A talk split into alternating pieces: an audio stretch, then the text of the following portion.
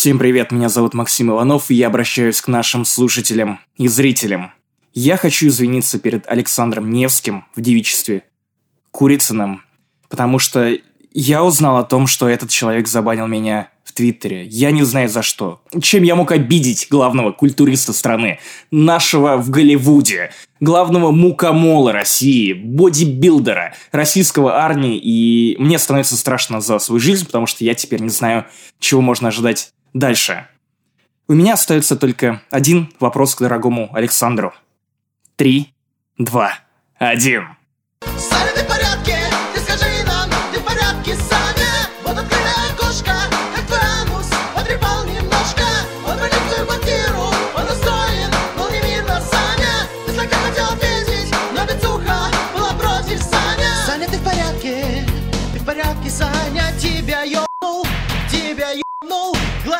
Криминал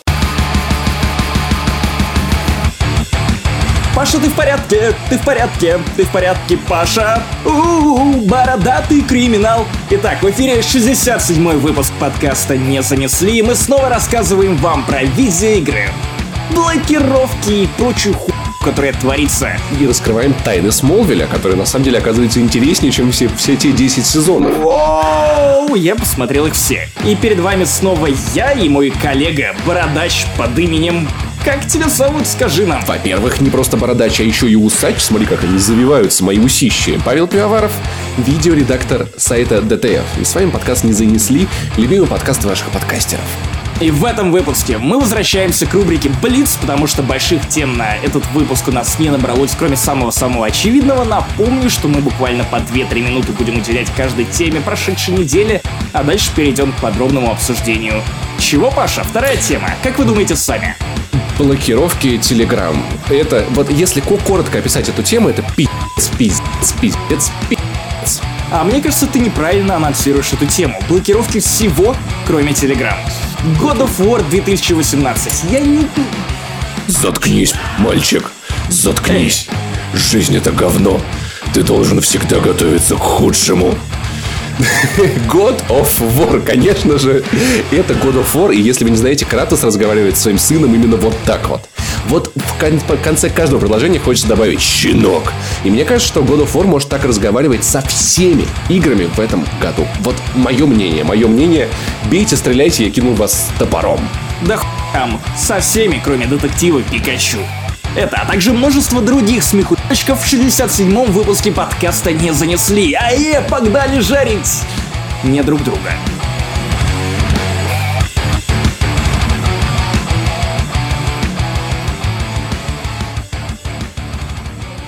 И мы начинаем наш блиц. Первая новость это тайны Смолвиля. Паша, покажи нам все, что скрыто. Короче, первый же смех как ты любишь. Актрису из Тайн Смолвиля арестовали по подозрению в причастности к культу, нет, не к культурному феномену, а к культу, занимавшемуся секс-трафиком. Секс-трафик, если что, это вот не то, что на некоторых интернет-сайтах, не буду говорить на каких.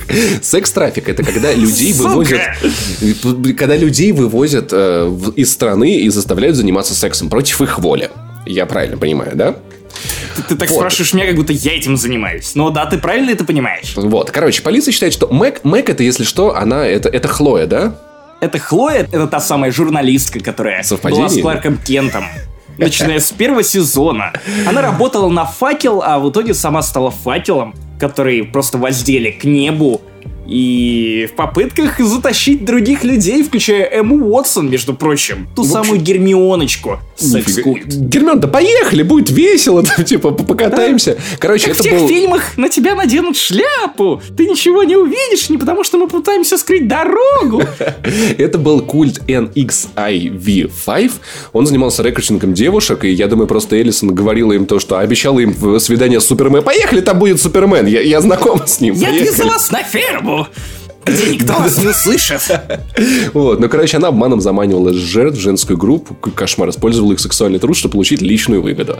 Какую? Загадка. В общем, суд с ней стоит уже в ближайшее время. Короче, она снималась много в сериалах, вот, и в причастности к этому культу подозревали другую актрису Смолвиля, Кристин Кройка. Это та, которая барышня была Которая, Лана, по которой сох Кларк. Вот. всего сериала. До Лоис.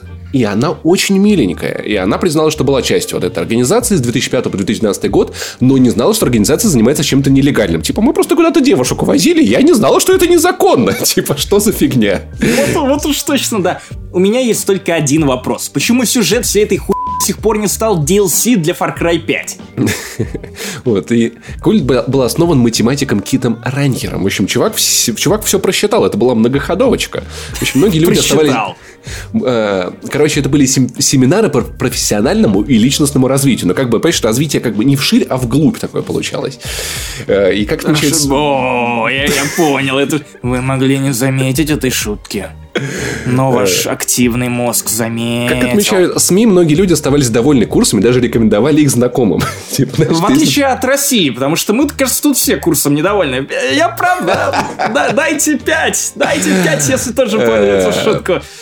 В общем, вот такие вот дела, поэтому я надеюсь, что секта это закрылась, и никакого секс-трафика у него больше не будет, а Тайна Смолвиля... Вот перестанешь ли ты за этого Тайна Смолвиля любить так, как любил всем сердцем? Я любил Тайны Смолвиля.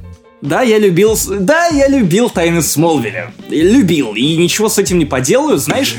э, я, я не знаю теперь, как к этому относиться, потому я надеюсь, что только Том Веллинг, который играл Кларка Кента, или, или, или особенно Майкл Розенбаум, который играл Лекса Лютер, он же вообще лысый, его могли туда позвать под предлогом «Ты будешь у нас как у Бразерса, тоже всех пи***».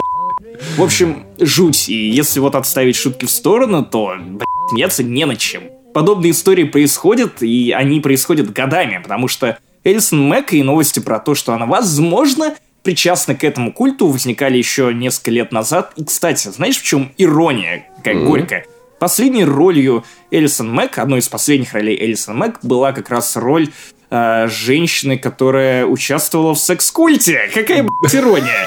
Она такая, лол, вот это прик- приколимся. Это как Но- если бы господин Слуцкий, не знаю, снимался в антураже, где тоже всех лапал бы за промежность женщин. Я и полиция США хотим напомнить вчера, что у, у симпатичной женщины нет причины интересоваться вами, не верьте им. Эй, однажды после такого пи***жа ты нашел себе девушку. Только про PlayStation 4. Единственная причина, что девушка будет интересоваться PlayStation 4, это только потому, что э, она, Она даст вам вас... это PlayStation 4, пока уезжает из страны, да. Э, кому-то ее скоро отдавать. Э, Следующая новость хорошая. Наконец-то. Ну, ну, доверие, ну, доверие к ней меньше, честно говоря, потому что, ну, если бы я был, вот условно говоря, аналогии из воздуха, если бы я был секс-культистом каким-нибудь, я бы тоже отрицал то, что я за- завербовываю людей в секс-культ. Так, да не, мы просто ездили на природу и просто заставляли заниматься их плохими вещами.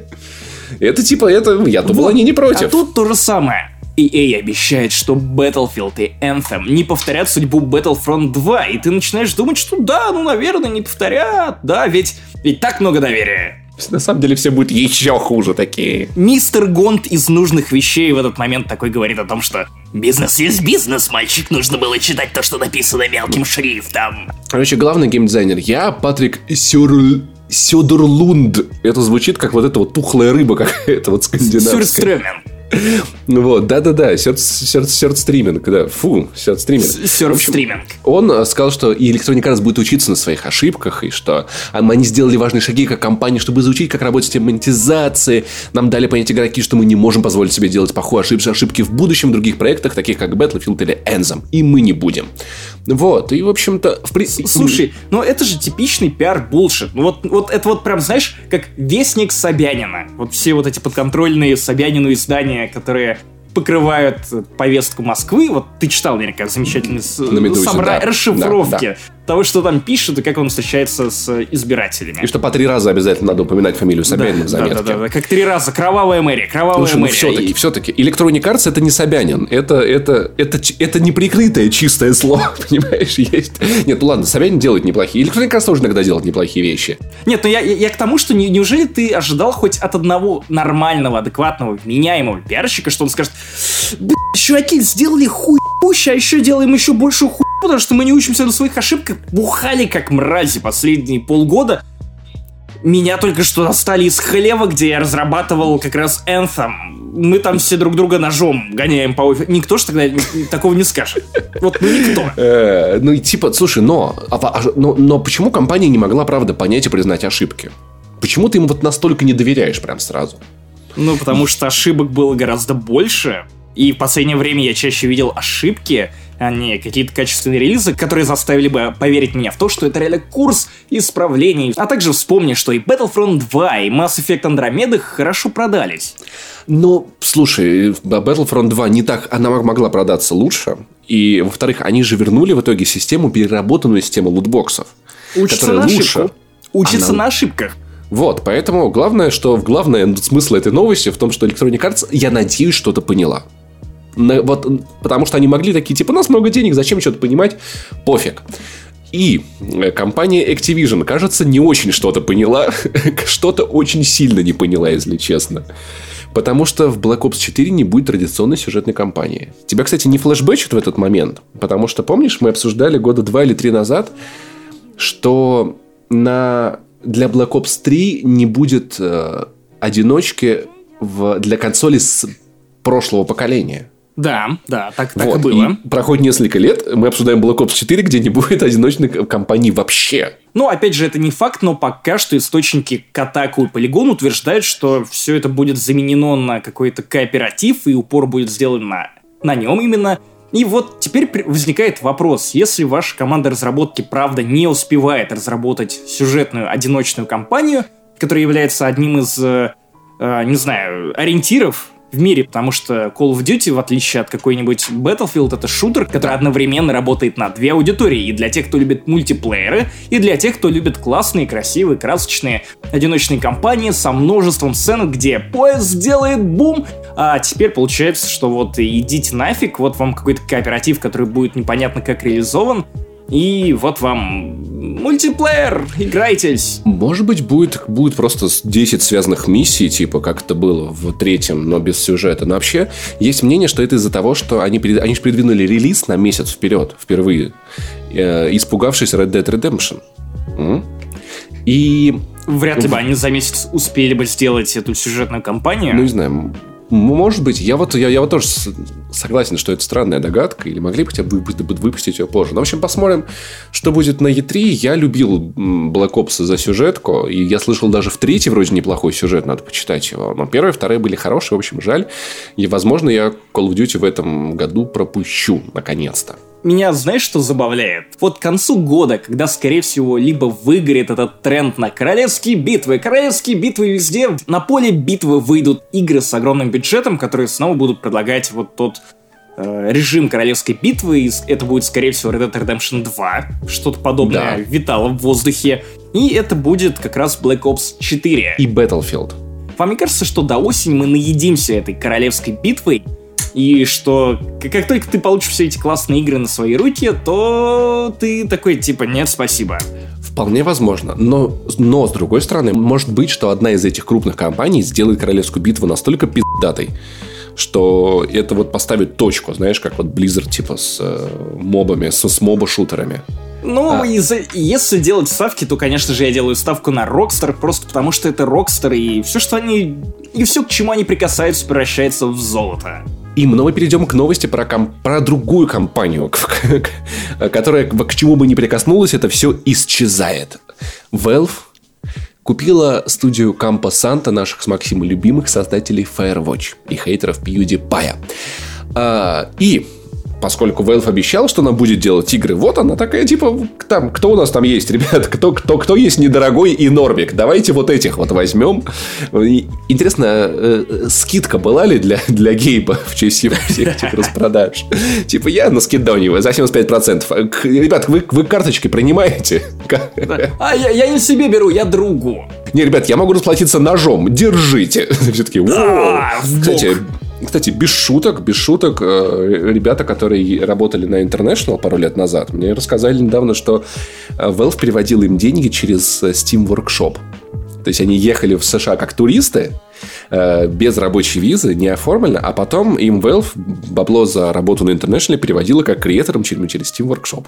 Типа, ну, не ножами, конечно, но Нормально, деньгами. нормально. Вот. И, короче, теперь Valve, видимо, также расплатилась за Santo. И, ну, я надеюсь, что это пойдет студии на пользу, потому что, как сообщается в блоге, конечно же, Valve не станет пересобирать команду, э, позволит им делать то, что они хотели. The Valley of Gods. Игра у них запланирована на 19 год. О приключениях двух девушек в Египте 20-х годов 20 века. Звучит довольно-таки неплохо. Занятно, что один из разработчиков Кампасанта в какой-то момент пробовался на работу в Valve, и его не взяли, и в итоге он все равно попал. Да, вот такое упорство и труд всех перетрут. Мне очень хочется верить, что все новости, которые мы слышали до этого и которые мы обсуждали в рубрике Блиц в нашем подкасте про Valve, то, что они снова начинают делать игры, это все детали одного пазла, и что Valve реально заинтересована в том, чтобы, ну, делать игры. И Кампа Санта — это покупка интеллектуальной собственности и желание усилить самих себя плане нарратива, креатива и прочих классных ивов. Вот, и ну, я просто надеюсь на то, что Кампа Санта больше не будет задумываться о том, где им взять денег, как распространять игру, и сможет сосредоточиться именно на разработке. Так, Паш, поставь, пожалуйста, какую-нибудь загадочную музыку на фон на этом моменте, потому что время загадок для наших любимых слушателей, зрителей и поглощателей нашего контента, как это мерзко звучит, подкаста не занесли. Итак, что общего между поселком Дербышки, чеченцами, ингушами, Рамзаном Кадыровым и шуткой про God of War на Xbox? Ну-ка, три, два, один. И если вы сказали, они извиняются, то вы правы. Пожалуйста, возьмите себя за гениталии Вау, я имею над вами власть, я знаю, что вы это сделали. Итак, Паша, расскажи нам, почему редактору IGN пришлось извиняться за шутку об отсутствии God of War на Xbox, а мне, скорее всего, теперь придется извиняться за то, что я пошутил про гениталии наших слушателей. Слушай, ну разве не очевидно? Короче, в э, инстаграме IGN вышла картинка. Сравнение того, как выглядит э, God Не of только в War. инстаграме, в фейсбуке тоже. Да, в общем, потенциал... Вот, Игра года, по мнению Паши Пивоварова, уже вышедшая. Как она выглядит на PS4 и на Xbox? Понятное дело, на Xbox черная картинка, как вы могли догадаться. И, в общем, гнев фанатов Xbox был настолько велик, что, что изданию пришлось извиняться. Я, я вообще удивлен, что у фанатов Xbox есть свободное время. Я думал, они пытаются разглядеть какие-то эксклюзивы и то, насколько величественно выглядит 4К на Xbox One X. Вот. А, он правда величественный. Far Cry 5. Ладно, нет, шутка на самом деле не то чтобы очень обидная, но, возможно, я как Sony Boy просто с привилегией поиграть во что-то на Xbox One X, поэтому я не особо обижаюсь, но в целом мне кажется, что и извинения приносить, наверное, не стоило, потому что, ну, в конце концов, это шутка, которая не является хейт-спичем, и продинаться, ну, наверное, как-то странно. С другой стороны, возможно, у них там какие-нибудь э, маркетинговые подвязки, Не и знаю, это кажется- смутило, или что-то еще. Или они просто посчитали это некорректным, как так. Э, живой язык, живой ум, который мы вложили в этот мем, он внезапно прорвался наружу, и люди узнали, что мы не роботы, которые могут еще и пошутить. Я представляю, как э, Фил, Фил Спенсер звонил в IGN такой, извинись, а ему из трубки за, за, за Sea of Thieves сначала, извинись, сука. И новости не про все, про все консоли мы сегодня поговорим, кроме как о новой консоли от Atari, про которую, про которую новость От была, но мы Atari? даже не упомянули. От Atari. Это, это когда ты плохо себя ведешь. Я считаю, что компании Atari нужно пойти на co-branding с татарами. А татари! Это было бы охуенный bundle специально для татар. Просто вся Казань эчпочмаками, да. Это, это было бы Ататари. Новая консоль, которая поможет вам испечь ваш любимый эчпочмак. У нас будет 4 H-пачмака на нашей консоли. Господи, ну, теперь нас еще и татары возненавидят. Максим, спасибо, блин.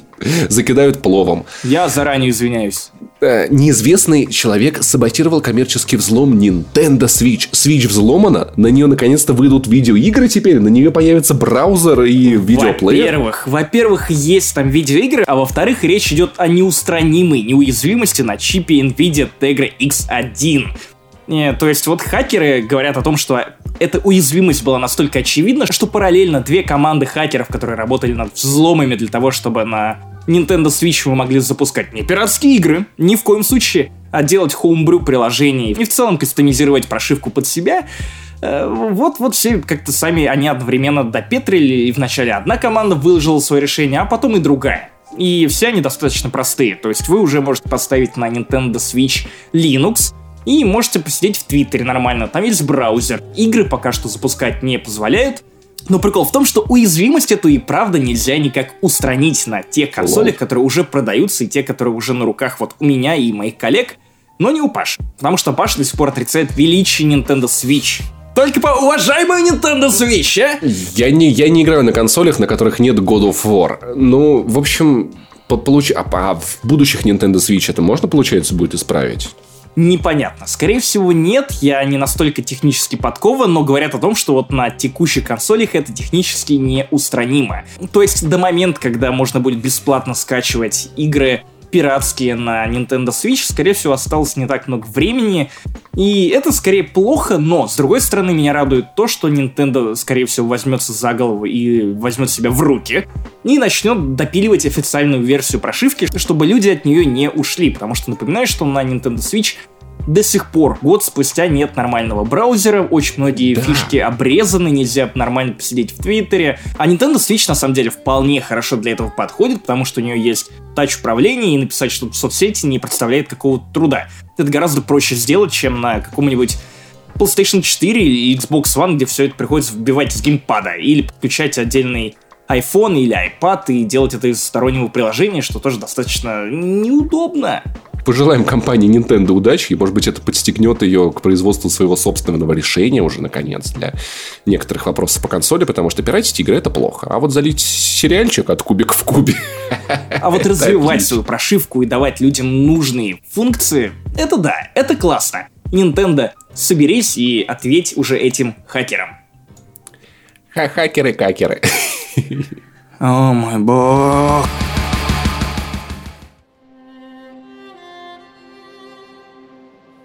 Шла неделя без интернета. Мы выживали как могли. Последние люди перебирались остатками того самого работающего интернета, сидя в окопах и спасаясь VPN, которого становилось все меньше и меньше, и цены на которые становились все дороже и дороже. Бойцы сопротивления цифрового от Павла Дурова объединяются вместе, чтобы рассказывать остальным людям о том, что происходит в интернете, какие свежие мемы появляются в сети, и распечатывают их при помощи принтеров у тех, у кого есть интернет, и передают их в руки другим бойцам сопротивления, которых тоже отлучают от возможности нормально посидеть в интернете и полистать мимасики. Насколько же это охуенно! Как я люблю эту страну! Как я вообще в принципе, блять, обожаю, когда в попытках свалить ё... Телеграм ложится все вокруг. Slack, Google Docs, YouTube, периодически Twitch, Nintendo eShop, PSN, сервисы Ubisoft. В общем, все то, что тебе так важно и дорого, и то, что проходит для людей, которые являются властимущими в этой стране под категорией социально незначимо. У меня очень горит, как вы могли догадаться. Я записывал блог для Канобу, в котором я был гораздо более сдержан, но слава богу, что у нас есть подкаст «Не занесли», где я могу, б***ь, нормально побомбить, потому что в течение последней недели я не работал. Я собирал свою работу из говна и палок, потому что нам постоянно приходилось из Слэка уходить в ебучий Телеграм. Ну, не то, что ебучий, он работает, они молодцы, но вот, вот вся эта хуйня вдвойне задевает по двум причинам, Паша. Я думаю, что ты даже знаешь примерно какие. Ну, ну, кстати, T-Journal поднял VPN, кстати, для сотрудников, чтобы Slack пользоваться. Молодцы. У у меня даже с VPN не всегда получается нормально работать. Это, это восхитительно. Для, для справедливости надо сказать, что Slack сам по себе кусок говна, хуй работающий, даже когда ничего не блокирует, так что это неудивительно. Две причины, почему у тебя так горит. Первое. Так вот, почему я негативлю в этот раз больше, чем обычно, хотя, казалось бы, последние полгода это какой-то жуткий мрачняк, в рамках которого ты перепрыгиваешь с одной хуёвости на другую еще более хуёвую. То есть Скачем на хуй.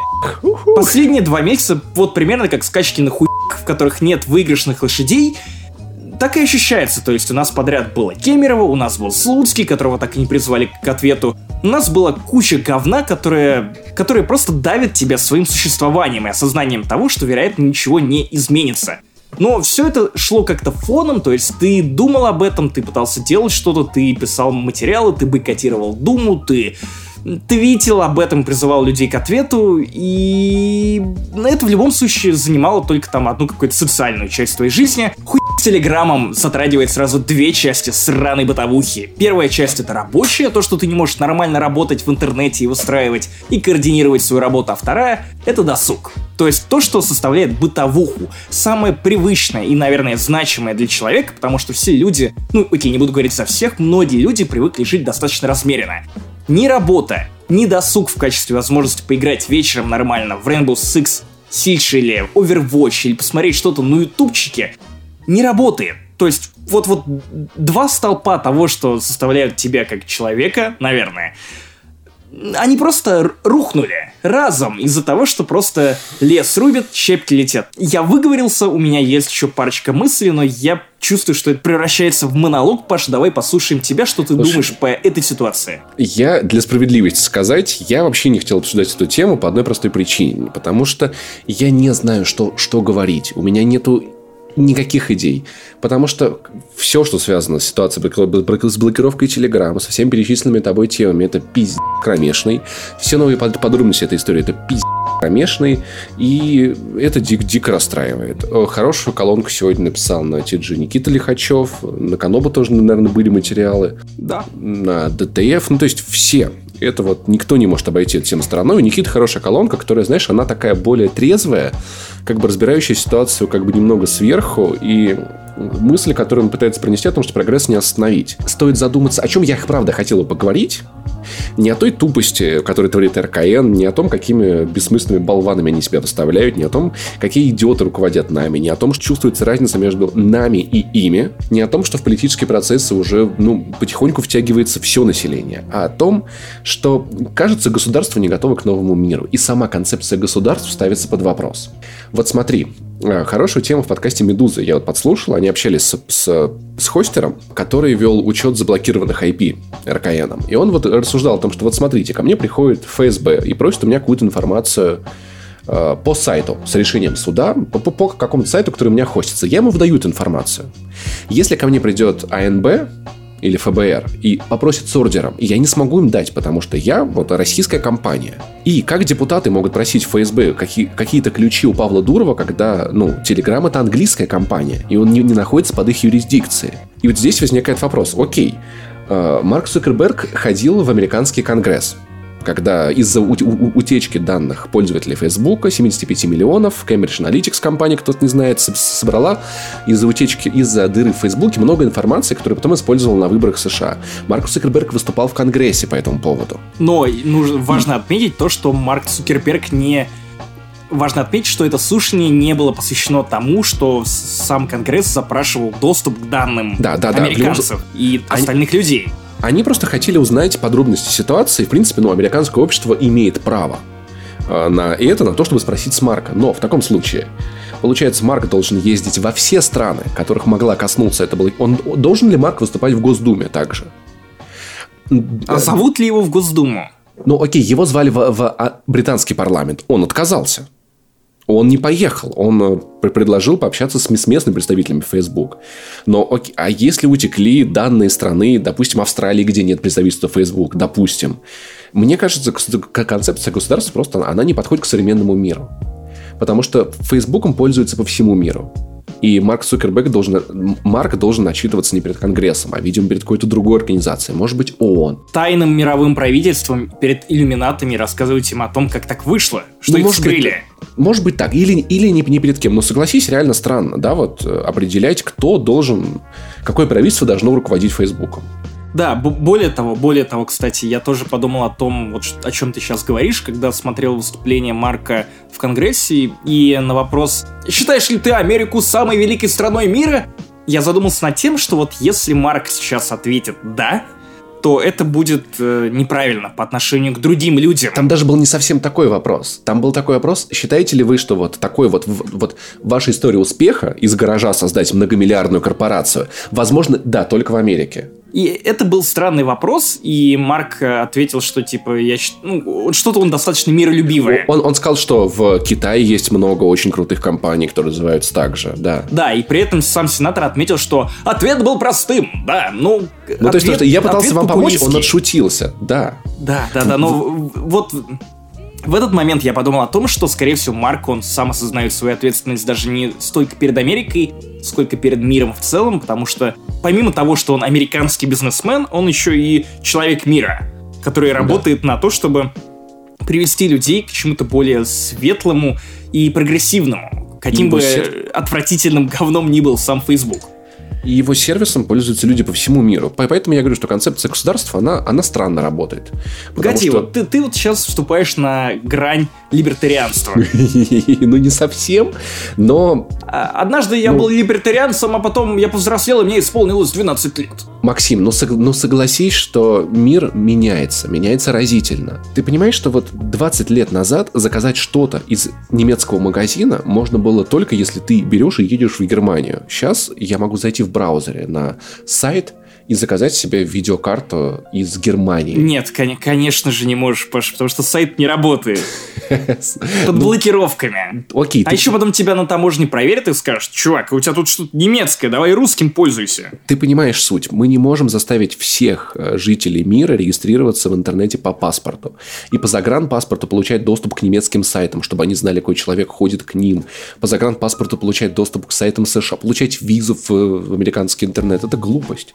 Мир должен объединяться. Вот как мне кажется. И это вот один из тех примеров, когда нам, нам стоит понять, что попре- как, как по-старому уже не будет. А люди, которые пытаются это запрещать, они живут в прошлом. Я думаю, что в твоей мысли есть рациональное зерно, но я не считаю, что концепция государства устарела, просто ей нужно меняться. И точно так же нужно менять правовое регулирование подобных вопросов и, скорее всего, обеспечивать а, какой-то не- нейтралитет для компаний, которые работают на мировое сообщество в целом.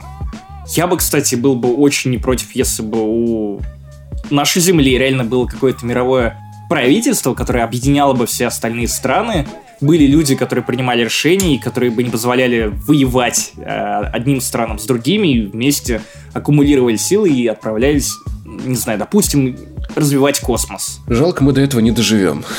Конечно, нет. И вот то будущее светлое, которое нам показывает Star Trek, оно с каждым годом и с каждой новой ракетой кажется все более и более утопичным и, и грустным, наверное. Ты видел в Стартреке Телеграм? Я нет. Тебе не кажется, что... Как только, как только запретят Телеграм официально, все сразу пойдет вот прям вот в гору. Ну и, конечно, большая глупость, что вот, блин, бо- борьба с терроризмом якобы в Телеграме, это цирк безопасности, это ни в коем случае. Но это же настолько очевидно. Вот, понимаешь, я начинаю думать, что иногда кажется, что у правительства есть какой-то хитрый план, они всех, они все... Но иногда ты, ты- ты начинаешь думать, что это просто идиоты. Я не знаю. Я не знаю, вот серьезно. Вот я уже вот начинаю над этой версией задумываться.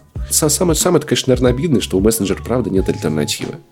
Вот реально нету мессенджера лучше. Вот как ни крути. И важно, важная ремарка, что ты так считаешь не потому, что ты покупаешь наркотики или поддерживаешь террористов, потому что как только я выпустил видеоблог, то очень много людей, я уж не знаю, кремлеботы, не кремлеботы, А, не или они факт, реально не в это факт. верят, Не факт. Слушай, набежали я- и начали говорить о том, что вот вы знаете, что через Телеграм торгуют Ну, органами и наркотиками. Вы что, вы что, поддерживаете их? Конечно же, Телеграм нужно запретить. Но ведь если вы запретите Телеграм, это никак не остановит ни продажу наркотиков, ни э, продажу органов. К сожалению. Мой коллега вот рассказывает практически каждый день мне о своих о спорах с своей сестрой, которая говорит, что Телеграм правильно заблокировали, что нефиг террористам, ПСН упал, это твои игрушки тупые, у меня не работает почта, я буду пользоваться другой, наше правительство делает все правильно. И я понимаю, что вот ты, ты не чувствуешь себя Нео из Матрицы, который вот все-таки видит какую-то вот изнанку этого мира, и пытается что-то объяснить людям, которые находятся в матрице, где у них вкусная еда. Помнишь того лысого, который хотел вернуться туда-обратно, в эту сладкую ложь? Ведь картина мира, в которой э, се- сейчас происходит не лишение людей свободы и не какое-то не неприступные действия по по- по- способствующие и утечке мозгов и отбрасыванию страны назад, а для каких-то людей сейчас происходят классные штуки. Их страна становится безопаснее, их правительство умное и пытается всех обыграть, и наве- понимаешь, что их картина мира проще и приятнее. Паша, я понимаю, что я совсем не чувствую себя Нео из Матрицы, я чувствую себя ненужным. И это очень неприятное Ладно, окей. чувство, которое сосет под ложечкой, просто потому что я понимаю, что мой тип людей, ну, очевидно, пытаются выдворить из страны, не давая работать и не давая возможности развиваться, и наоборот прогоняя и говоря о том, что вот, ну вот ты не согласен с Роскомнадзором, то, пожалуйста, вот дверь, пиз туда. И это настолько странная, не знаю, попытка убить будущее в зародыше, потому что люди, которые занимаются интернетом и технологиями, очевидно, они нужны стране как никому другому. Я в блоге говорил Да мысль... всем странам. Я в блоге высказывал мысль о том, что правительство это всегда зомби, которым нужны мозги. И вот наше государство это очень тупой зомби, потому что он от этих мозгов отказывается и вместо этого предлагает жевать кору дуба. Я бы даже вот рассмотрел наше государство как работодателя. Что вот есть, допустим, вот конкурирующие фирмы по всему миру, которые заманивают сотрудников высокими зарплатами, э, хорошим рабочим местом, распорядком дня. А есть вот наше правительство, которое отбирает у тебя компьютер, заставляет тебя э, работать больше руками. И если, ну, понятное дело, от такого работодателя хочется уйти в какое-то нормальное место. И это недальновидная политика. Очень недальновидная, и она меня огорчает. И Ведь- более того, она ограничена ближайшими 10-20 годами. Да. И никто из текущих чиновников не задумывается о том, что будет к тому моменту, когда мы с тобой станем 30-летними или 40-летними людьми.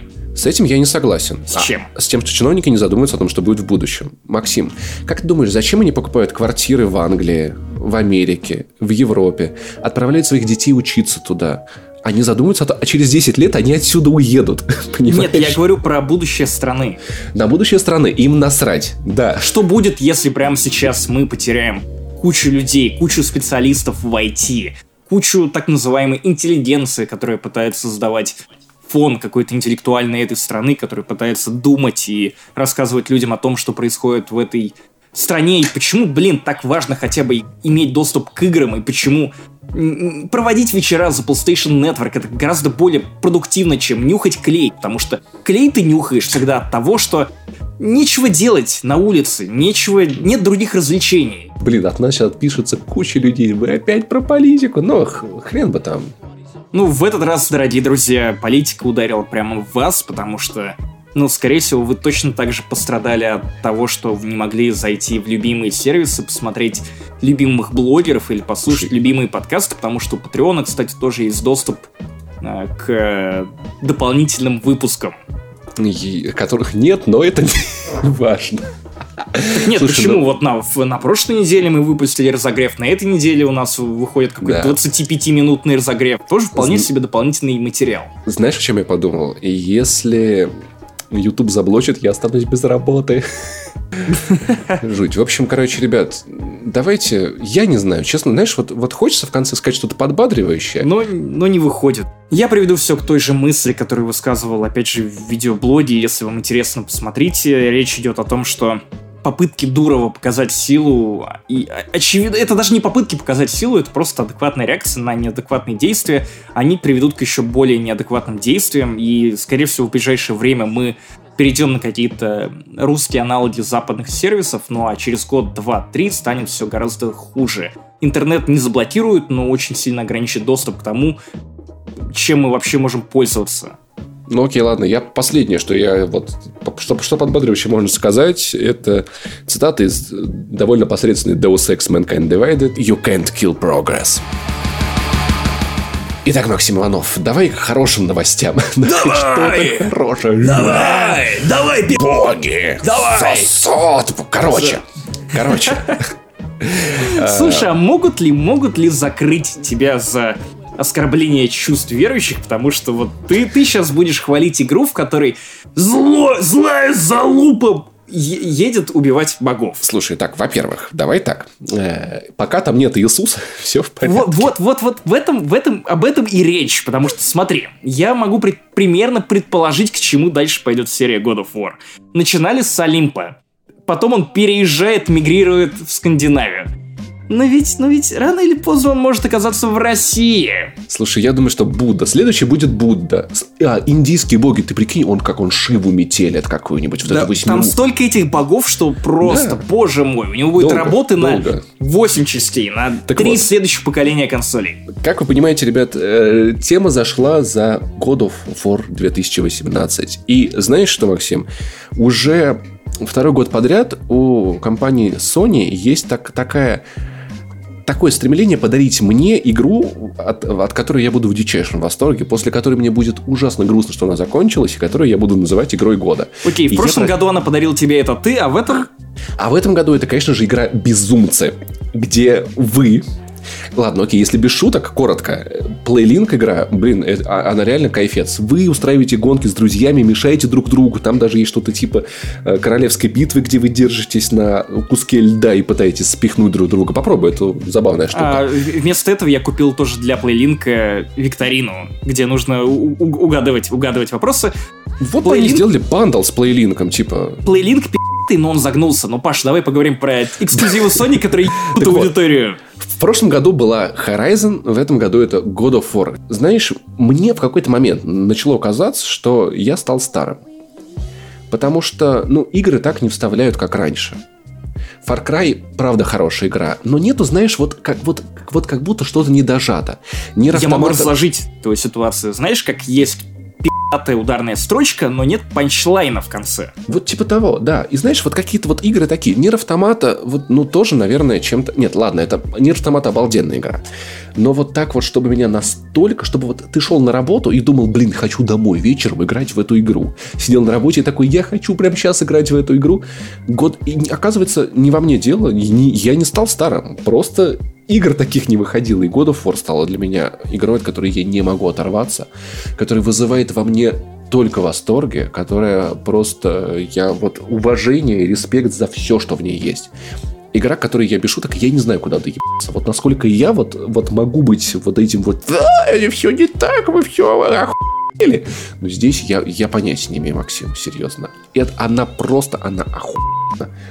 От и вот до того момента, который я видел. Я прошел в ней... Мне кажется, это, я надеюсь, это середина, потому... ну, Я надеюсь, это четверть, потому что я хочу в нее играть, не останавливаясь. God of War. Короче, из предыдущих я играл только в одну God of War, и это третья часть была.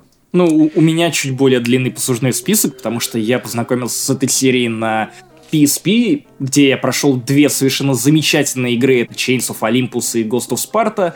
Потом я поиграл в третью часть, в Ascension, и вот God of War, который я до сих пор еще не купил, и нет мне никакого прощения, потому что все вокруг люди, которые прикасались к God of War, говорят ровно то же самое, что и ты, что это новый уровень, что э, Санта-Моника стали новыми, Naughty Dog, и, видимо, реально вот у Sony, помнишь, я в Да. каком-то одном из подкастов говорил о том, что Sony это вот э, люди, это правильный Ubisoft, которые, как и Ubisoft, шерят опыт между своими командами, пишут, очевидно, им какие-то гайдлайны, из-за чего есть определенная схожесть в подходах к Last of Us, Uncharted 4, Horizon и God of War. Я не думаю, что есть какой-то гайдлайнс. Мне кажется, скорее всего, у них активно настроен, настроен- настроена возможность делиться опытом между студиями.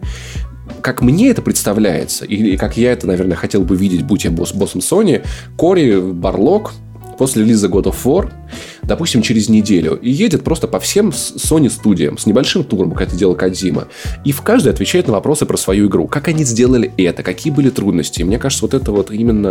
а Наверняка они делятся опытом по-другому. И во время этого тура кто-то подходит к Балроку, а он такой типа «Отлежи мне анус!» И- и- Если вы поняли, по- поняли отсылку. Хороший вопрос был задан в Твиттере, вот тоже моим, моим коллегам. Чего все хвалят постановку, никто не говорит про геймплей, потому что геймплей хорош. Хорош, но он не такой выдающийся, как выдающаяся постановка и сюжет. Знаешь, я дико ждал игру, и увидев оценки 94, я просто, я, я успокоился. Я такой, это стопудово будет охуенная игра, типа, все. Вопросов у меня к ней нет. Если кто-то вдруг не в курсе, Кратос, он был зол на богов, они его обманули, он всех богов на Олимпе убил, вот. А в конце он убил себя это и подарил людям тем самым надежду по всему миру. Но потопил хуй весь, короче, всю Грецию, там все в говне, чума, болезни, смерть. И э, теперь он Фростпанк. да, да, Frostpunk, вот. И теперь он оказывается в Скандинавии. Игра начинается вот просто с того, что вот э, ребенок, которого он называется, ну, очевидно, это его сын. Он- Да, он говорит сын, тот говорит ему отец, вот. Э, умирает мать ребенка, возлюбленная Кратоса. Кто, мы не знаем. Что происходит, мы не знаем. Как, как он туда попал, что про- мы ничего про этого не знаем. Игра снова ставит, знаешь, вот как э, Horizon, очень правильные вопросы. Интрига, которая с самого анонса держится до самого конца. И по ходу истории, вот, в общем, начинается с того, что э, женщина, любимая Кратоса, завещала, чтобы ее прах развеяли на самой высокой горе э, всех девяти миров. И начинается путешествие. Э, Кстати, мне вот очень, очень нравится... Far Cry 4 напоминает. Ну, что-то типа того. Но здесь, кстати, мне нравится, как игра закрывает, как она работает с сюжетными дырами, просто восхитительно. То есть, допустим, откуда в- в- возле дома Кратоса взялись все вот эти огромные гигантские тролли и монстры? Да просто потому, что вокруг леса, оказывается, вокруг их избушки, это первые 15 минут, была защита магическая из, из деревьев. И Атрей спрашивает такой Кратос, а почему там нет нескольких деревьев? И Кратос говорит, твоя мать сама выбрала, типа, какие деревья срубить для ее погребального костра. И ты понимаешь, что она все продумала. Она специально просила Кратоса срубить конкретные деревья, чтобы разрушилась защита, и они с Атреем могли увидеть внешний мир. То есть это у него был какой-то чудесный план. А, вот, маленькая дыра, которую, казалось бы, да, в которой есть вопросы. Хоп, она закрыта. И так происходит по всей игре. Что еще важно понимать про Кратоса? Если вы помните обзор Олега Ставицкого на третий God of War, это, Кратос это член, который не знает, как себя пристроить, постоянно орет и всех ебет. Вместе с игрой э, в, комплекте идет цифровой комикс, который я полистал, пока игра у меня загружалась. И тема такая. Кратос, пока еще жива мать Атрея, э, Кратос ходит в лес и дерется с волками. Э, Ночными? Если бы. С волками позорными, у которых мощные лапищи. И Атрей такой, папа, ты победил, ты победил. И Кратос такой весь поцарапанный сидит такой, нет, я проиграл. Тема в том, что Кратос ходит не убивать волков, а он дерется с ними, пока волки не устанут и сами не уйдут. Его цель, чтобы за это время не, не взбеситься, не впасть в спартанскую ярость. Ну, короче, досчитать до 10 волков. Он учится контролировать гнев. И в этом комиксе в конце приходят два тролля такие, типа, лол, чувак, мы будем тебя бить. И он такой, пожалуйста, не надо.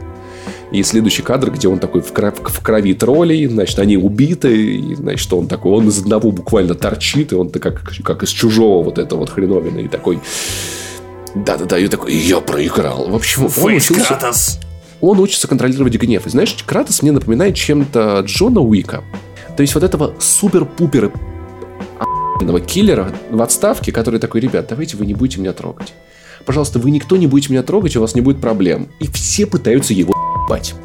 То есть буквально первое же там на- начало игры, к нему просто приходит один мудак с суперспособностями, я не буду говорить кто, и такой татуированный, значит, скандинав, и такой типа, давай ебошиться. Кратос такой, давай ты уйдешь. Нет, давай ебаться, такой чувак, тебе лучше уйти. Такой, и начинает такой бэтл охуевший. Это вот в этом лесу, где ты еще избиваешь эти деревья и Да-да-да-да. куча интерактивных объектов, с которыми можно взаимодействовать и разрушать. Вот, в общем, вс- вся игра про то, что Кратос такой, ребят, давайте вы не будете, типа, давайте вы отвалите. И все три чуваки такие, типа, не-не-не, давай, давай драться, давай драться. И все получают пи***, как вот от Джона Вика, в общем. И в чем была проблема третьего God of War еще? И, ну, это из тех, что God of War, что я видел. Охуенно начало игры, концовка игры, но середина проседала. И еще God of War был довольно посредственным слэшером, что бы кто ни говорил. Это был простой слэшер. Это был коммерчески успешный слэшер, и часть этого коммерческого успеха его простота в освоении Да, но типа, ну согласись, завоевала. На фоне Devil May Cry, на фоне игр Platinum Games, типа, Конечно, это, это конечно. очень, это очень просто И было. бо- более того, за- занятно, что те игры, которые пытались копировать God of War, и вот копировать его простоту в итоге проседали просто потому, что они были вторичные. Я говорю про Darksiders. Да. Вот. И в итоге, в итоге, новая God of War, она красиво, эпично и въебает тебя вот просто вот этим а на все, всем протяжении игры. Вот все, что я видел. То есть вот сцена в начале была охуенная, остальные чуточку слабее, но это эпик уровня начала God of War 3. Слушай, вот те люди, которых я слушал, те люди, которые рассказывали об игре, говорили о том, что Кратос раскрывается с необычной стороны, потому что, будем Да. честны, в предыдущих играх даже в моменты драмы Кратос был достаточно одномерным персонажем. Это Да. просто вечно злой чувак, который ненавидит мир вокруг, который в принципе не испытывает другие эмоции, кроме злости. При этом к началу God of War в 2018 мы видим, что у него уже есть жена, что у него есть сын, которого он воспитывает. При этом из того, что я видел и слышал, Кратос, мне кажется, безумно абьюзивным отцом. То есть это вот человек, который пытается от тебя эмоционально отстраниться, который пытается заставить тебя чувствовать себя чужим, хотя ты его родная кровь. И вместо того, чтобы нормально обучать и коммуницировать с собственным сыном, он постоянно рычит и заставляет его чувствовать вечно не в своей тарелке, вечно вторичным. Давай, сделай, отвали, заткнись, Принеси то. То есть это, это же очень нездоровые отношения. Я полагаю, здесь э, ситуация двойственная. С одной стороны, Кратос, правда, стал более объемным персонажем. Ну, как я рассказывал, он учится контролировать гнев. Он, правда, за ним интересно наблюдать. Очень классный момент, знаешь, наверное, который ответит на твой вопрос, почему так происходит. И чудесная сцена, когда в самом начале игры Кратос и Атрей смотрят на лес, на гору, путь, который им- предстоит, и Кратос заносит руку, чтобы погладить Артей. Ну, знаешь, как-то вот, вот останавливается, и вот он лицом выражает, и ты пони- пони- видишь по нему, что человек, он не знает, как прикоснуться к собственному сыну. Он, не, он физически не понимает, как можно какую-то выразить какую-то нежность, любовь, которая в нем определенно есть. И вот и, знаешь, Кратос, наверное, если кого-то он и абьюзит, в первую очередь самого себя. Ну, не- да, так обычно и работает абьюз. Абьюз начинает происходить от того, что человек, допустим, считает, что он сам по себе мало кому нужен, поэтому он выбирает человека, которому он начинает внушать о том, что он вот этот человек, с которым он вступает в партнерство, он никому не нужен, хотя на самом деле это работает иначе. Если, если кто-то вдруг не знает, абьюз это, значит, такое психологическое и такой тип отношений, в которых используется психологическое насилие. Ребят, очень интересно почитать, про такое знать. Я, знаешь, честно говоря, не увидел за Кратосом именно абьюза по, по отношению к Атре. Я вижу эмоциональную отстраненность, это факт. Но я, я вижу, как Кратос искренне за него переживает, совершенно искренне. Кратос не пытается принижать Атрея. Очень хороший был момент, где в, одной в одном из сайт, сайт-квестов э, он Атрею как бы ну, показал на примере погибшего капитана корабля о том, что, смотря, даже очень крутые люди могут облажаться, это совершенно нормально. То есть у него нет каких-то завышенных требований. Он, ну, определенно у них есть недоговорка с Атреем, очень большая. Определенно это идет на вред. Родитель с ним не до конца честен. Родитель не, не выказывает эмоций, но принижения или какого-то вот психологического насилия я не заметил. То есть, э, вот те моменты, про которые говорят, считывается этот тон, то, что там типа, там, «Пи- эй, пи***юк. Но, знаешь, это, например, в тех моментах, где там Атрей такой, мы пойдем охотиться. Он такой, ты, ты пойдешь охотиться. Он его учит. И я вижу в этом, знаешь, отчасти своего батю. Вот в одной фразе, которой папа меня научил, с которой ну, я на самом деле искренне согласен. К тому, что, не, к тому, что всегда надо, надо готовиться к худшему. Вот это прям четко вот э, в одном моменте игры, это то, что не надейся на что-то очень хорошее в этой жизни. Жизнь всегда может тебя обломать. Кстати, кстати, это интересно, потому что ты мне сейчас напомнил о том, что люди считывают в новый God of War два месседжа. Вернее, вот тот месседж, который только что ты озвучил, Мгм. он стал для меня вторым, который вот сложился в какую-то оформленную мысль. Первое это то, что если у вас есть там какой-то ребенок, а, ну, примерно того же возраста, что и Атрей, то ты начинаешь испытывать больше эмоций от игры, просто потому что ты видишь в этих отношениях Да. а, отношения со своим Наверняка. ребенком. Хотя это вызывает определенные вопросы, но да ладно. А вторая мысль, это как раз то, о чем ты говорил. Если у тебя есть э, отличные взаимоотношения с отцом, которые, допустим, были для тебя очень важны, то ты а, будешь в Кратосе видеть какие-то батины уроки. К сожалению, я не подхожу ни под первый пункт, ни под второй пункт, потому что мой батя — это сериальные докторишки, Слушай, ну, на которых я равнялся. слушай, ну, в принципе, я думаю, что в этой игре ты, ты мог бы как бы ассоциировать себя с э, от, Атреем и как бы вот посмотреть, как, как бывает вот с суровым батей. И э, Слушай, для этого у меня есть гаджи. Окей, ладно. Хоро- хороший, хороший твой, твой, значит. Кстати, вы с ним, он похож на, на Кратоса, знаешь, такого бога, бога пи- пивного животика. Э, Но я надеюсь, он не слушает наш подкаст больше. Да, конечно, И нет. понятно, что Кратос не уделял внимания ребенку, когда это надо было делать.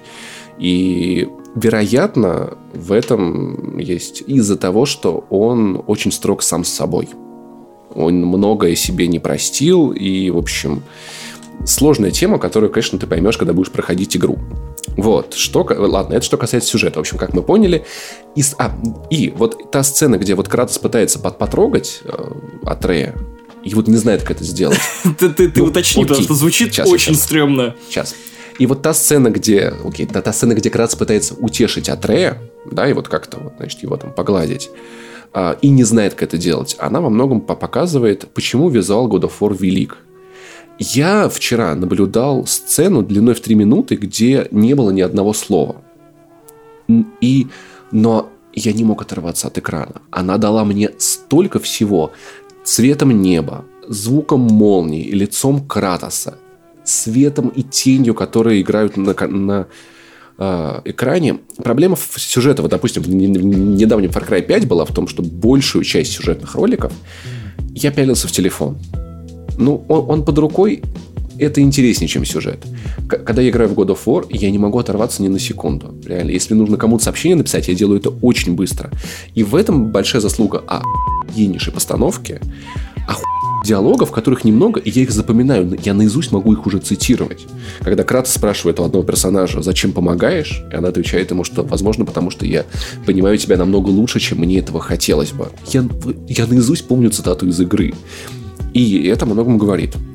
Вот эта одна камера, Макс, это так охуенно красиво, ты не представляешь. Это просто вся игра, без единой монтажной склейки. Господи, я представляю, как это было тяжело, и это того стоило. Потому что, правда, твой фокус, он настолько сосредоточенный.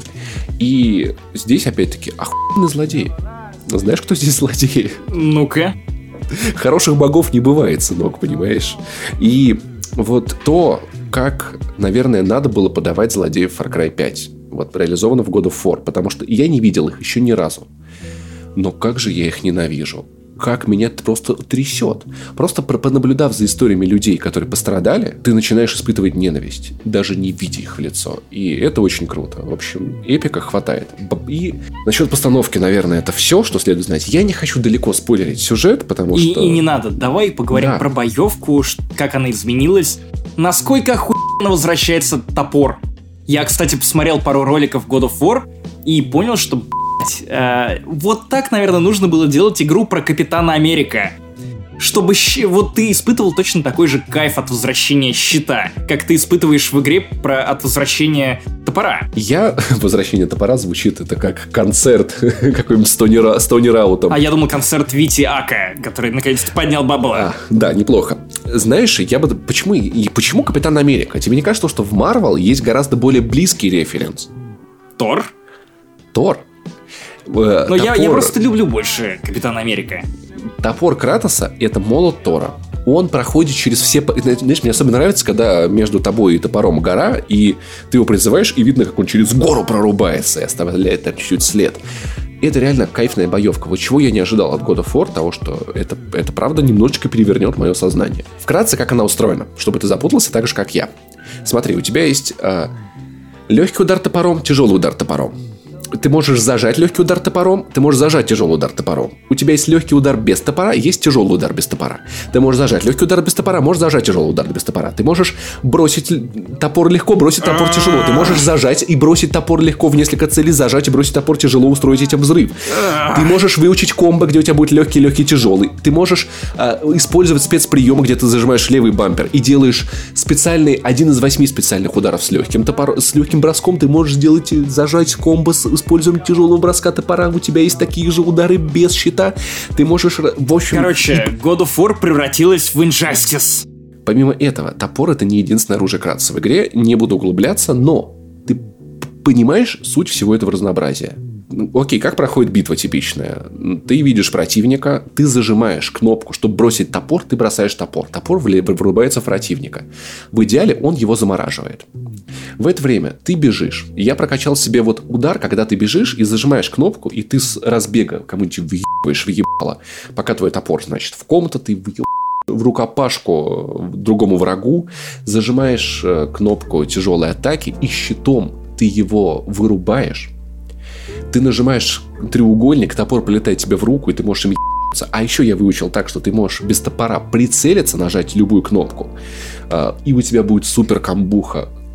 В общем, это просто пиздец.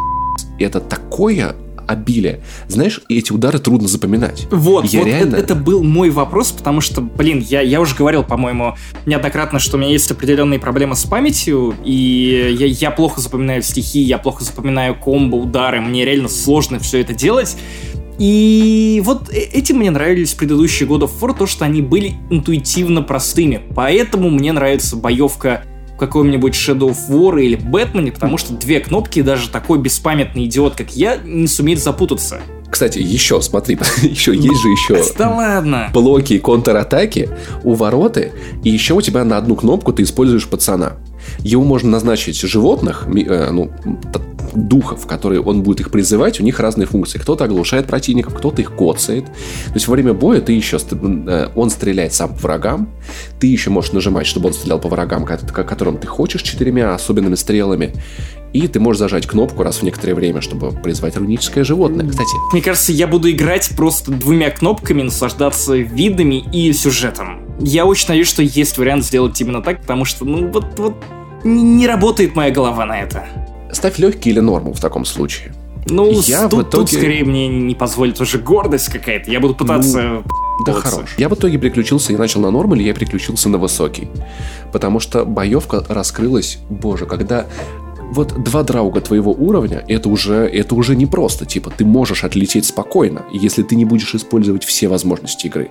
Я специально стал в итоге приходить на высоком, чтобы задействовать все, что игра может предложить. И чё- это оправдывает. Я в итоге, знаешь, у меня уже две ночи подряд я ложусь спать, когда пытаюсь за- Валькирию. А так получается, что это су... Знаешь, там есть противники, которые меня ваншотят. Ты прикинь, с, такой херней махаться. Мгм. Ох, какой это кайф, когда я с ними разделываюсь. Есть специальные э, места разрывы, где ты можешь вытянуть противника из другого мира, и придут там 2-3 они выше тебя на несколько уровней, и они у тебя фиолетовые, то есть они супер эпические. Вот это вызов. И в итоге с Валькириями я, значит, э, происходит как? Я понимаю, что мне ничего не получается, мне нужно учиться ставить блоки, я ложусь спать, я прихожу, пр- просыпаюсь, иду на работу, прихожу с работы и убиваю эту штуку за 3-4 захода и чувствую себя так кайфно таким. Ну, то есть, это мой Dark Souls в каком-то плане. То есть, ну, главное, что боевка мне это позволяет сделать. То есть, многообразие, возможность вариаций. Я правда учу. Я такой, так, Паша, давай вспомним. Есть же еще вот такие удары. Их тоже надо. Я учусь вплетать, но в итоге из этого получается в итоге танец. Танец под присмотром чуткого бога. Противников, правда, до кучи. То есть какие-то э, ледяные, они невосприимчивы к, к атакам топора. Их надо бить только в рукопашную. Кстати, классная механика. Ты можешь убить врага топором быстро, но если ты бьешь врага вручную, есть шкала под здоровьем. Шкала оглушения. Когда она заполняется, она может заполниться быстро. Ты можешь нажать одну кнопку и разорвать врага очень жестоко. Очень жестоко. То есть есть такие моменты, которые, когда он Кратос отдирает валькириям крылья, он просто на спину ставит ногу и вырывает крыло. Ну, это, кстати, ну, там не Валькирии были, но кто-то подобный в предыдущих of War, и выглядело это тоже довольно кроваво. Да, да. Ну, в общем, это никуда не делось. Боевка. И в итоге поэтому боевка куча противников. Один невосприимчив к молоту. А другого надо обязательно заста... э, в него надо попасть стрелой, пиздец, чтобы потом его мочь бить. Есть противники, которые прячутся под землю, есть те, которые нападают стаи, есть рыцари, которых можно бить только когда они промахнулись ударом. В общем, такое многообразие, что я хуя. Постановка чудесная. Второстепенные персонажи есть просто такие восхитительные. Два гнома, которые прокачивают тебя как кузнецы. И Рады! типа того. Они! Они, кстати, очень прикольно сделаны. Их лавки есть по всей игре. И они всегда есть, куда бы ты ни пришел, потому что они как бы путешествуют. Ну, типа, значит, они такие квантовые гномы. То есть, круто. квантовые гномы в вакууме. И это... Нормально. И, блин, у них один такой ворчун такой. Они, знаешь, они разосрались, они родные братья. А, Но они разосрались, и они постоянно... Ну, они ненавидят друг друга, но постоянно спрашивают у Кратоса, как там брат, типа, все ли у него хорошо, я за него переживаю. И один, знаешь, такой, о, типа, я, короче, такой, значит, в общем, брутальный. А второй, знаешь, он такой, ой, я не буду трогать этот топор, он весь в крови, фу, но давай я как-нибудь его починю. Блин, они такие чудесные. И вот с их реплик ты реально угораешь, ты реально в них влюбляешься, ты их запоминаешь. Все персонажи, которых я встречаю, они чудесные, уникальные, своим характером. И знаешь, что я больше всего обожаю? Гребаный змей Йормунгдир, если я правильно его назвал. Вот этот пожиратель, ну, который а, мидгарский змей, который, значит, хвостом опоясывает весь Мидгард. Он, вот, ну, ты видел его в трейлерах. Да. В итоге он в игре, ты когда плаваешь вокруг по озеру, которое является хабом главным, он просто на заднем фоне тусуется и головой крутит туда-сюда, как часть ландшафта. Как это впечатляюще смотрится. И это так, ты просто... «О, как я тащусь с этой картинки. И И это реально, знаешь, вот эта игра, она все-таки меня...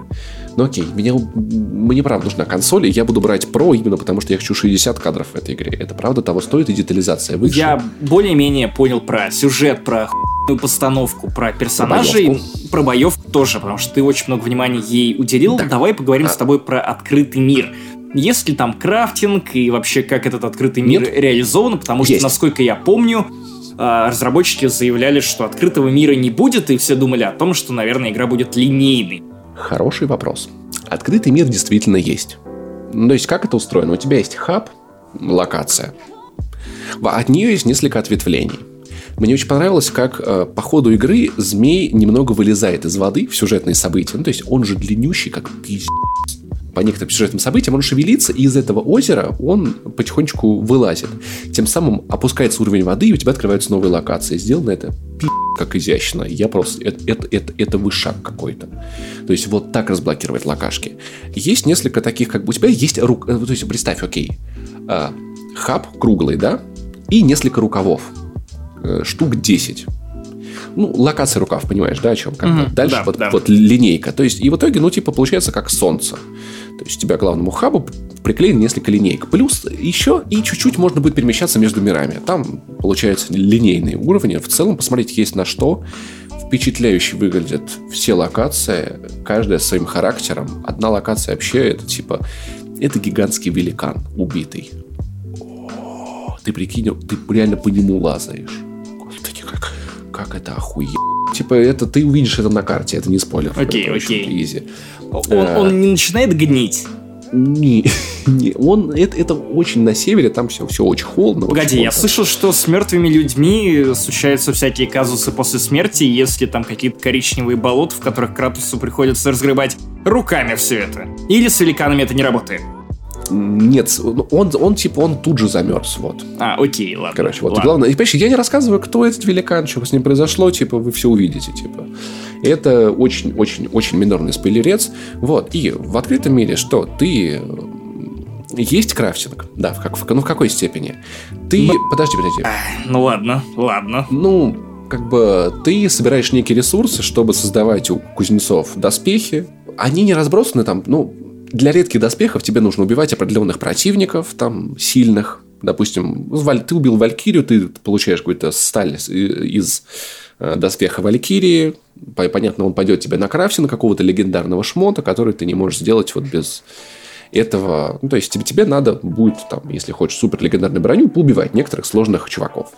Есть несколько побочных квестов, их немного. Прям вот по пальцам можно пересчитать. Ну, дух тебе дает там какое-нибудь задание, там, найди там такую-то штуку. Они не прикол? похожи на квесты совершенно отвратительные из Horizon Zero Dawn. Я очень надеюсь, что нет. Нет, нет, нет. Они реально каждый, они очень крутые в том плане, что они рассказывают интересные истории, ты больше узнаешь мир, и Кратос с мальчиком, они это обсуждают, делают интересные выводы. При этом мне нравится, знаешь, как вот у них распредел- распределяются роли в команде. Ар- Атрей такой, блин, там побочный квест, давай пойдем сделаем. И Кратос такой, типа, «А, Зачем? Такой, блин, пап, ну давай, типа, такой, ладно, я не буду этим заниматься, если ты хочешь, давай. А, и потом в конце там, типа, э, значит, там, э, они видят какого-то огромного тварь, и Крац, э, а Татрей такой, блин, давай не будем его убивать, я его боюсь. И Крац такой, нет, мы будем, потому что ты его боишься, ты должен преодолеть этот страх. И вот у, у них реально вот постоянно идут диалоги. Ну, то есть, и когда ты отклоняешься от, от сюжета, Крац это объясняет тем, что, типа, да, окей, ладно, нам надо, нам надо подготовиться, там, к путешествию, поэтому мы собираем эти, значит, там, кости какой-то там женщины погибшей, чтобы отнести их духу. И из каждой истории в итоге они делают поучительный вывод. То есть Крац такой, вот по- поэтому там типа надо там то-то, то-то, поэтому надо то-то, то-то. Подумай вот над этим. Вот, ну вот опять-таки тот посыл, про который, про который я говорил, даже самый крутой чувак может облажаться, это совершенно нормально, не бойся там типа лажать. Вот. И выглядит действительно органично, правда мне. И загадки. Есть загадки очень, сука, крутые. Там, так, погоди, там наверняка про два стула. Там загадка про, про два молота. Про два молота, вот на, на какой ты сам сядешь. Нет, там реально есть очень крутые головоломки, которые дико... Мне даже мне не важно, что я оттуда достаю из этих сундуков. Самое главное, это то с процесс. То есть у тебя там нужно попасть топорами в три, значит, кол колокола. Они стоят, значит, в разных местах. Тебе их нужно отыскать. Понять, в какой последовательности по, по ним, в них позвонить. Есть, э, в общем, много-много головоломок приятных. Куда-то залезть, где-то что-то разглядеть. Э, очень мне понравилось в одном месте, где нужно было четыре знака нарисованы на стене. И стоят как бы четыре тотема где нужно выбрать определенный знак в правильном порядке. Но слева два знака ты видишь, какие нарисованы, а справа нет. Их просто нет, этих знаков.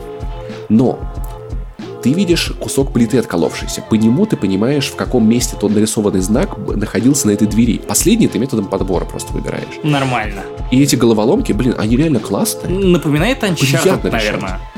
Чё, да, да. Это, к слову, Кстати, про, да. про шеринг опыта между компаниями. Да. И вот ты сейчас рассказывал про открытый мир, а я вспоминаю Lost Legacy, где четвертый уровень целиком посвящен открытому миру, где ты высматриваешь эти самые загадки. Ну, вот, типа вот, открытому вот. миру, потому что тут я тоже пони- так понимаю, что он не, да. не, не типичный открытый мир, не Horizon да, Zero Dawn, да, а с оговорками. Да. Да, вот, поэтому, да, кстати, загадки реально вот уровня Uncharted, это приятно, есть посложнее, есть попроще, но тем не менее, и в итоге ты, ну, бесит, знаешь, только одно, то, что ты такой, а, эту штуку я буду решать потом, когда научусь делать какую-то фигню, знаешь, вот это в играх, когда ты такой, типа... Да, я терпеть это не мог э, в Metroidvania каких-нибудь или играх вроде Assassin's Creed Rogue, где ты приезжаешь на какой-нибудь остров, до которого плыл хуй знает сколько времени, и не можешь завершить последний collectibles, потому что у тебя да. на этот момент нет нужного ружья, из которого ты можешь ледяную дверь вынести. Но ты уже там. Почему? Почему нельзя было дать это чуть раньше? Вот. И, в общем, вот эта штука есть, она раздражает, но, блин, плавать на, лод, на лодочке приятно, они рассказывают друг другу истории. Кратос, блин, такой, пап, папа, расскажи историю. И Кратос такой, ну, как-то раз кролик решил устроить гонку с черепахой и проиграл. Потому что черепаха была дисциплинированная. Этот Трей такой, ну, вообще-то это довольно отстойная история отстань. Знаешь, ну, то есть Кратос, он такой, типа, он, он так пытается, но это, за этим очень мило наблюдать. Мне, ну, мне кажется, рано, все-таки, я думаю, к концу игры, ну, окей, это, это не спойлер, это не то, что я видел, это предположение. Наверняка он расчувствуется, потому что там есть момент, где он такой, где Атрей обвиняет его в том, что Кратос там якобы не скорбит по поводу матери, раз говорит ему то, что, блин, это тебе так кажется, то, что я не скорблю, там, типа, давай хотя бы один из нас будет сохранять рассудок. Но наверняка, конечно... Вангую последний кадр игры God of War — это то, как скупая мужская слеза течет по лицу Кратоса и растворяется в его могучей бороде. Блин, да, это было бы правильным моментом, и, то есть, поэтому Кратос, я думаю, будет развиваться. И знаешь, вот правильно, кстати, вот, вот уловлена мысль про то, что люди, которые играли тогда с, в God of War, еще будучи подростками, сейчас они уже родители. Скорее всего, во многом, да? Смотри, как персонаж растет вместе с его аудиторией. Sony, в принципе, так работают с Uncharted. Опять мы возвращаемся к тому, что компания явно шерит свой опыт и для серии, и для внутренних студий. Потому что посмотри на Uncharted. Ты, когда начинал играть в Uncharted 1, ты видел одного Дрейка, и к четвертой части ты заканчиваешь историю совсем другого повзрослевшего Дрейка, и мораль четвертой части, она про эмоциональный рост, про личностный рост, про умение взрослеть. И это круто. И, кстати, я вспомню, что в своей рецензии на Канобу я писал именно про это, то, что ты растешь поколение консолей и следующее поколение консолей вместе с этими героями, и ты ожидаешь от них, что они повзрослеют и дадут тебе новую пищу для ума то, чего ты не видел в них в начале их пути, и то, что тебе становится более близким, потому что ты стареешь вместе с этими героями. Слушай, я думаю, что... Я, я надеюсь, что на PlayStation 12 не выйдет Uncharted Лото, где мы будем в доме престарелых играть в лото и ругаться на детей, которые уже слушают плохую на музыку. На PlayStation 4 уже вышла подобная игра, это Way Out, потому что в какой-то момент там тебе нужно играть в шашечки. Ну, похожие, похожую игру на шашечки. Уже сделан ход. Блин, XE, вот еще последний, очень похвалю Белка. Рататата, рататата, короче. Белка, которая живет на мировом древе ты сейчас умудрился выдать просто припев современного рэп-бендера. Белка! Белка! Белка! Эй!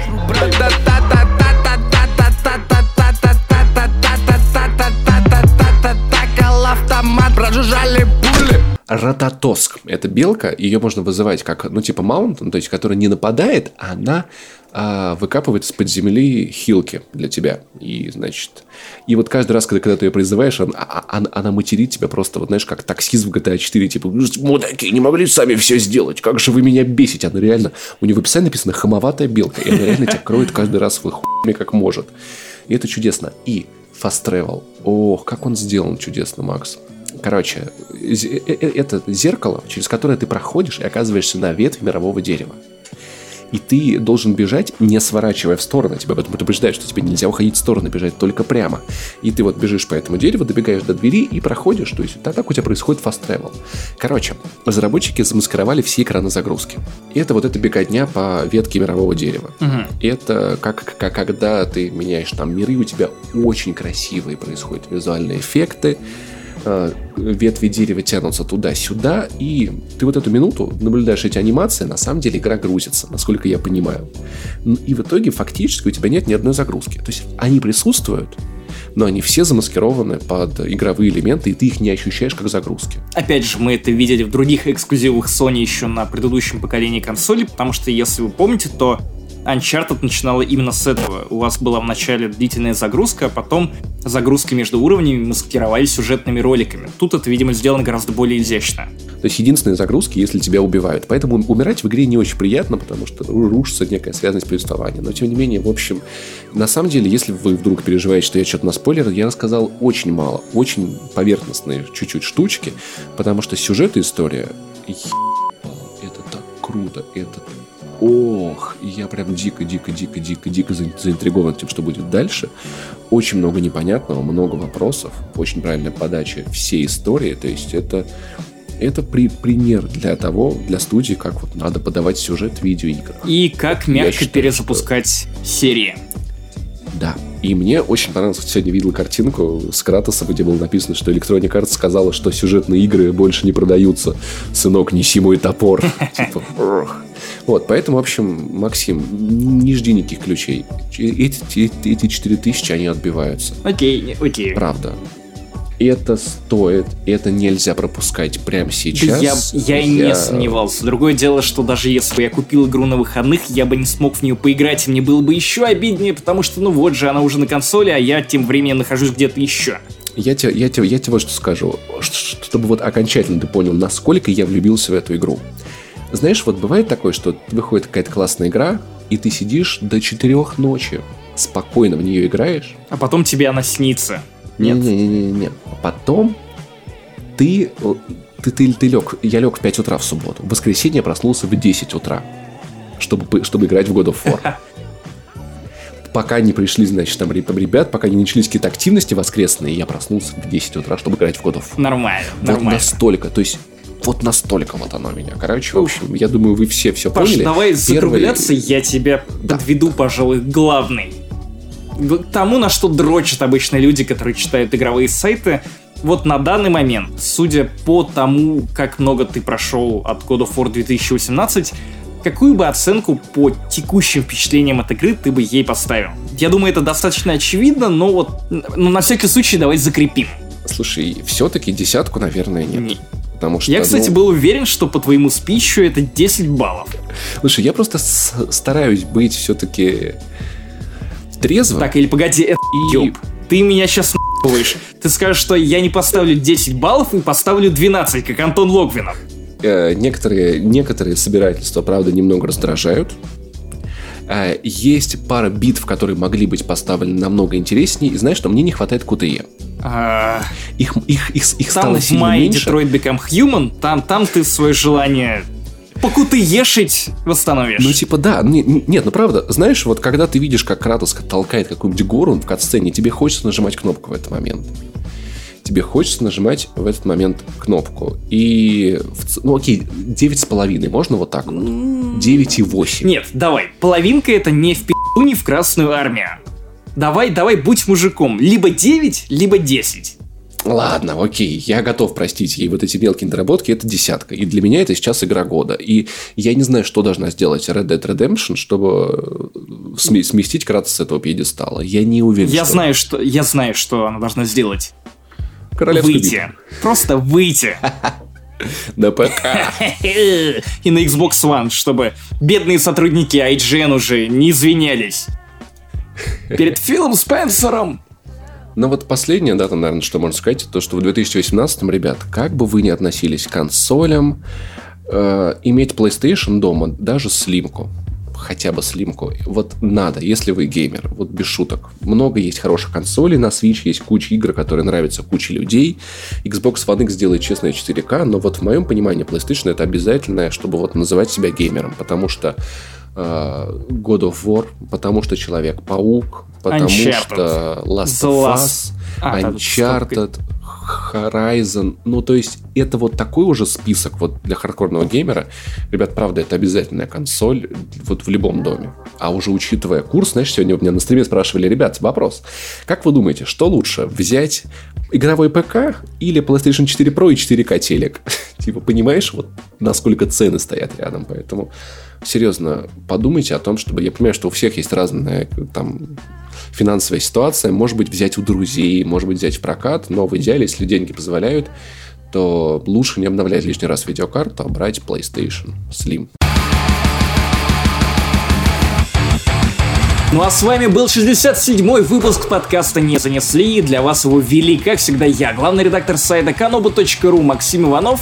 Видеоредактор с сайта DTF Павел Пиаваров. Кстати, озвучка в of War русская хорошая, голос Кратоса прям как английский. А, простите, Ладно, всё, ладно, всё мы, мы тебя War, понимаем. всё. Итак, если вы не знали о том, что можно поддержать нас деньгами на Patreon и помочь развитию подкаста, то знайте, мы, кстати, теперь выкладываем вместе с каждым выпуском разогрев. Там 20-25 минут примерно мы рассказываем о том, что с нами происходило в течение недели, что не обязательно имеет какое-либо отношение Да. к видеоиграм, кино. Такие небольшие подкасты. Вот в последнем я рассказываю про книгу Стивена Кинга «Нужные вещи». Я ее прочитал, что я что я думаю о ней, а Паша вот поп- не сумел попробовать акулу на презентации Анкестерс. Потому что она пахла саниной, да, поэтому, в принципе, интересный форматик такой, то есть, где мы очень лайтово, очень лайтово на расслабоне, приятные штуки, поэтому, я думаю, будет, Ну и, конечно быть, же, наши соцсети интересно. это не занесли ВКонтакте. Это I Love Saint Jimmy в Твиттере, Пашпони в Твиттере. Подписывайтесь, мы есть на YouTube. Ставьте ваши оценки в iTunes, если вы слушаете нас в iTunes. Ну и подписывайтесь заодно на SoundCloud. Наверное, это все из этого длинного, длинного списка платформ, на которых мы доступны. В общем, было круто. Ждем следующей встречи с вами из следующего подкаста, потому что он будет про войну бесконечности. Ох, Паша, я уже не знаю. Я уже, не Уже знаю. Я, скоро. знаешь, подумываю написать сюжетный скетч, потому что важно, супергерои богатая тема, но по твоему, но по твоему омраченному лицу я вижу, что ты не хочешь этого делать. Слушай, я просто боюсь, что мы можем это не успеть за те короткие вот дни, которые будут у меня перед уездом. Так что В общем, были рады для вас говорить. Пока.